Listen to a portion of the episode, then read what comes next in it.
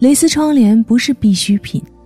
但对当时的我而言，却代表了另外一种生活，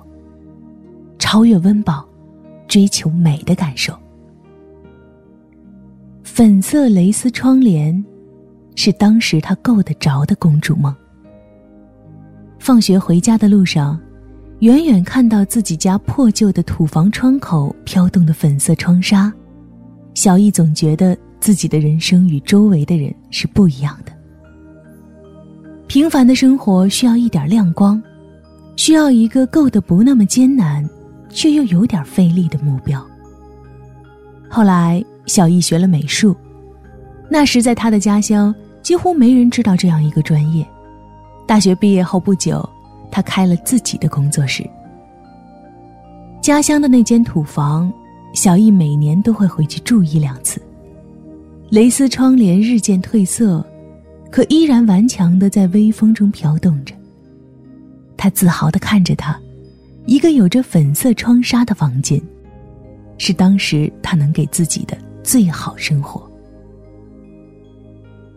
小易生孩子的时候，事业刚起步，丈夫家经济条件一般，所以当她决定去住全市最好的月子中心的时候，遭到了全家的反对。小易对丈夫说，这是我人生最脆弱的时候，我要力所能及地给自己最好的。丈夫只好无奈地笑了笑，说，你这个人啊，总是心太高。在那个全市最高档的月子中心，小易与许多平时没有机会见到的人成了病友兼朋友。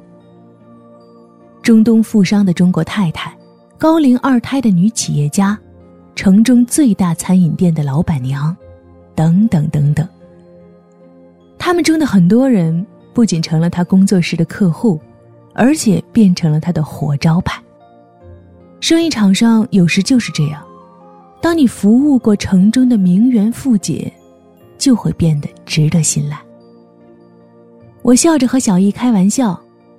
你这个人简直就是个心机婊，这哪是坐月子去了，分明是发展客户去了。小易笑着说，我也没想到坐月子还能做来订单，在力所能及的情况下，给自己最好的生活，一直是我的人生准则。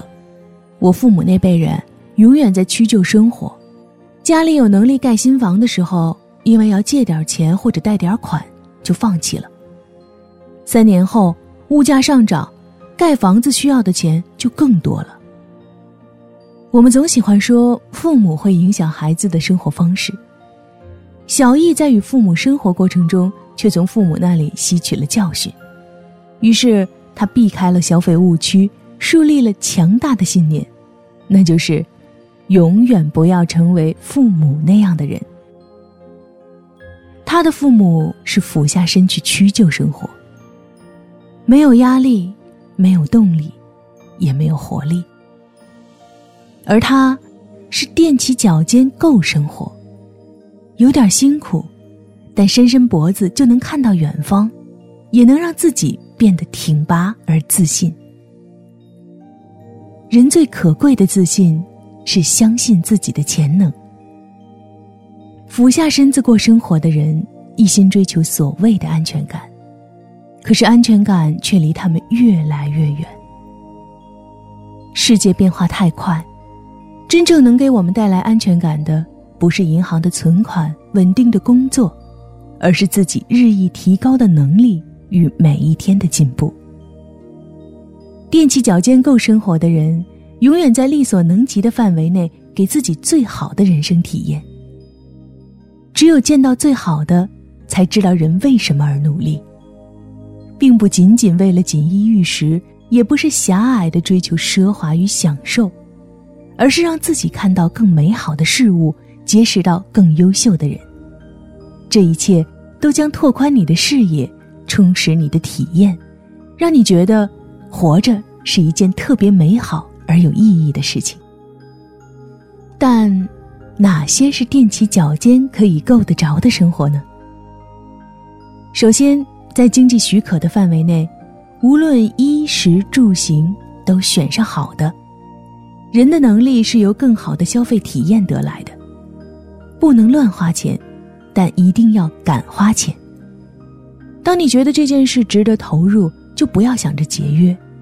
因为你节约的不是钱，而是在自己的人生经历上偷工减料。其次，在更好的地方才会遇到更好的人，在更高的平台上才能有更多的见识，包括爱情。如果让你在一个优秀的人与一个平庸的人之间选一个来展开一段美好的爱情，那一定要先跟优秀的人恋爱，无论结果如何。如果当初 Coco Chanel 女士选择了富人家的男佣，赫莲娜·鲁宾斯坦选择了舅舅介绍的农夫，就不会有今天的小黑裙与世界上第一支防水睫毛膏。虽然最终他们并没有与那些优秀的男人白头偕老，但优秀的男人为他们打开了一个王国的大门。 H R 品牌创始人赫莲娜·鲁宾斯坦说，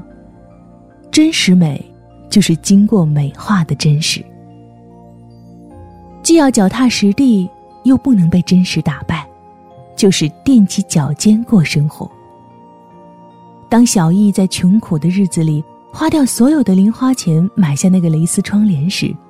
他就战胜了自己的窘迫生活，迈开了向美与梦想前进的第一步。正是这一小步，使他与村里的其他人区分开来。